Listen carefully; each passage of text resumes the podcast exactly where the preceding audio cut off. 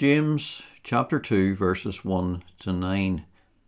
My brothers, show no partiality as you hold the faith in our Lord Jesus Christ, the Lord of glory. For if a man wearing a gold ring and fine clothing comes into your assembly, and a poor man in shabby clothing also comes in, and if you pay attention to the one who wears the fine clothing and say, You sit here in a good place, while you say to the poor man, You stand over there, or sit down at my feet, have you not made distinctions among yourselves and become judges with evil thoughts? Listen, my beloved brothers. Has not God chosen those who are poor in this world to be rich in faith and heirs of the kingdom which he has promised to those who love him? But you have dishonoured the poor man. Are not the rich the ones who oppress you and the ones who drag you into court? Are they not the ones who blaspheme the honourable name by which you are called? If you really fulfil the royal law according to the Scripture, you shall love your neighbour as yourself, you're doing well. But if you show partiality, you are committing sin and are convicted by the law as transgressors.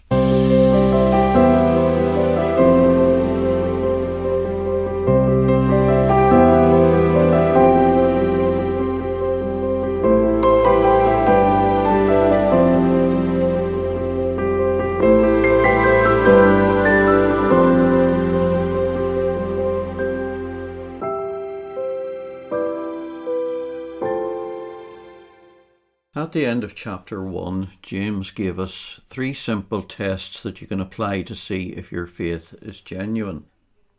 A person whose religion is real, he said, keeps his tongue under control, cares for those who are in need, and works hard to stay pure in a dirty, sinful world. In chapter 2, James is still writing about what pure religion looks like and he's not finished with the subject of how a real Christian relates to the poor.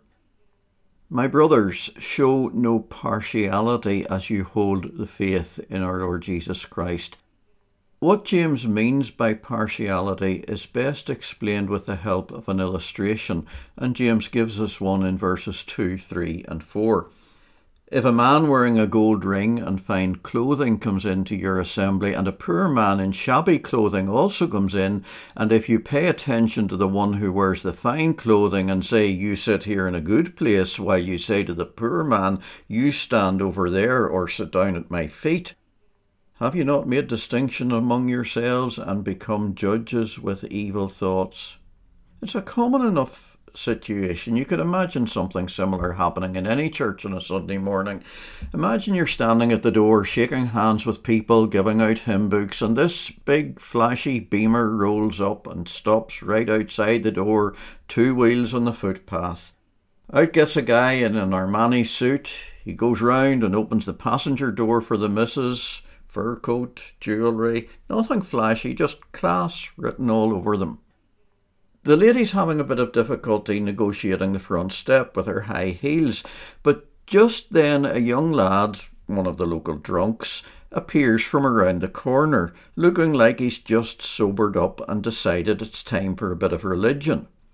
Didn't have time for a bath or to change his clothes, the ones he slept in the night before. He spies the beamer, the lady in the heels, and the guy in the suit he looks sheepishly at you and he's thinking to himself, maybe I should leave it till next week. A split second decision is called for. Are you going to reach out a hand to steady the lady, or are you going to put an arm round the lad and say to him, Come on in, son, glad to see you. Come on, I'll find you a seat.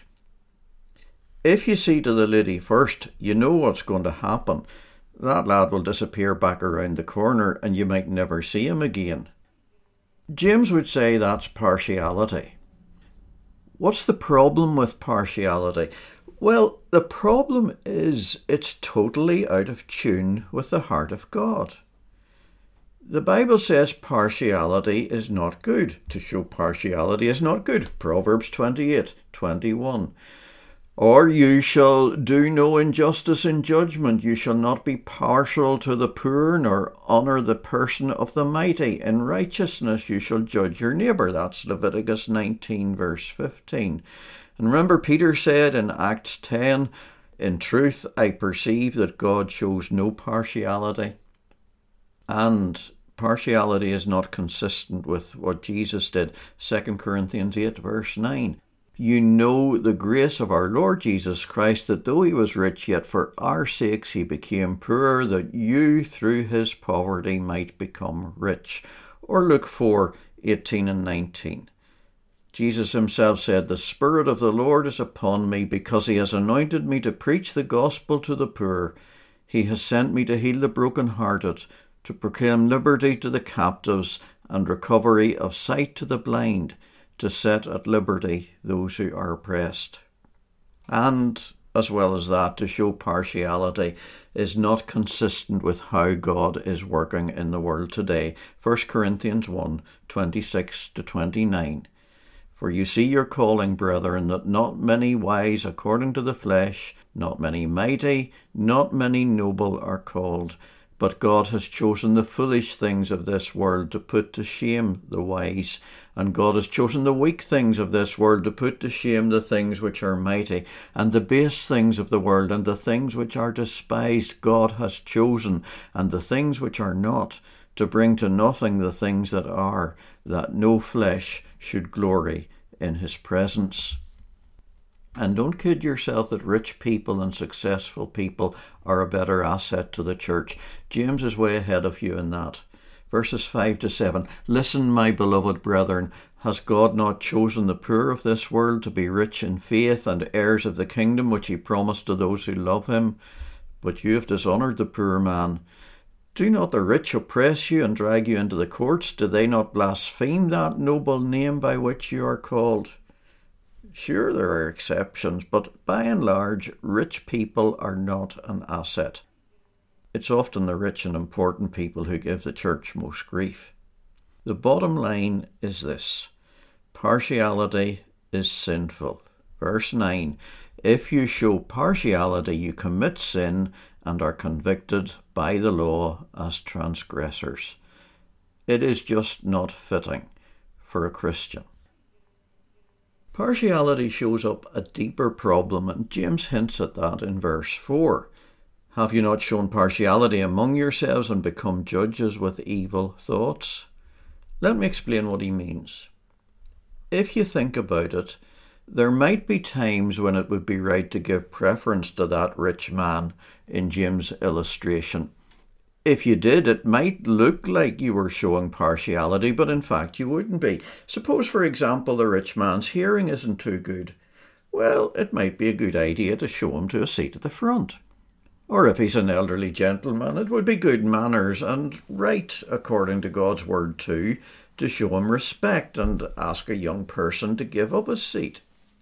Or if he holds some position for which he ought to be honoured, suppose he's the local mayor God tells us to honour those who are in authority. Sometimes it might look like you're showing partiality, but in fact, you're not. What makes the difference is your motivation. James says in verse 8 If you really fulfill the law according to the scripture, you shall love your neighbour as yourself, you do well. If you look after the rich man out of sincere Christian love, you're doing something good. That's not sinful. So, are you motivated by the royal law? That's the question. And with that thought, I think we're getting closer to that deeper problem that partiality exposes. Partiality reveals evil thoughts. It shows up sinful motives. Most of the time, let's face it, when you favour the rich man, there is no good reason for it. You are showing partiality. Maybe you're doing it because you fear his power and you don't want to annoy him. Maybe it's because you want him to like you. Maybe you're doing it because if you can be good mates with somebody rich and successful, people will say, wow, look at him and the company he's keeping. Maybe you're doing it because you hope you might get something from him. But Let's be kind and say you're doing it because you think he has something to give to the church that the poor man cannot give. Whatever, your motive is not to glorify God. You're not properly representing the Lord Jesus Christ, the Lord of glory. Your ends are not his ends, you're on the make. It's all about you. Selfish motives, sinful motives, evil thoughts and your partiality is what brings your evil thoughts to light. Do you see that? James has given you another useful test of the genuineness of your religion. A simple, practical test that cuts right to the core. Do you show partiality? Before you try to answer that question, remember that partiality isn't just about making a distinction between rich people and poor people. There are other kinds of partiality. James' story about the rich man and the poor man is only an illustration. You can favour the rich over the poor. You can favour successful people over the ones who struggle and clever people over daft people, and good looking people over ugly people, and clean people over smelly people. And then there's the whole sectarian thing. You could favour Protestants over Catholics. And what about racism? You can favour white people over coloured people, or people who speak English over people who do not. And maybe what is more likely to trip you up is prejudice against certain kinds of sinners. How do you feel about alcoholics showing up at your church or drug addicts? Some even show partiality when it comes to different kinds of Christians Methodists, Charismatics. Are there any classes of people against whom you would show partiality? And there are different ways of showing partiality. It's not just about who gets the best seat.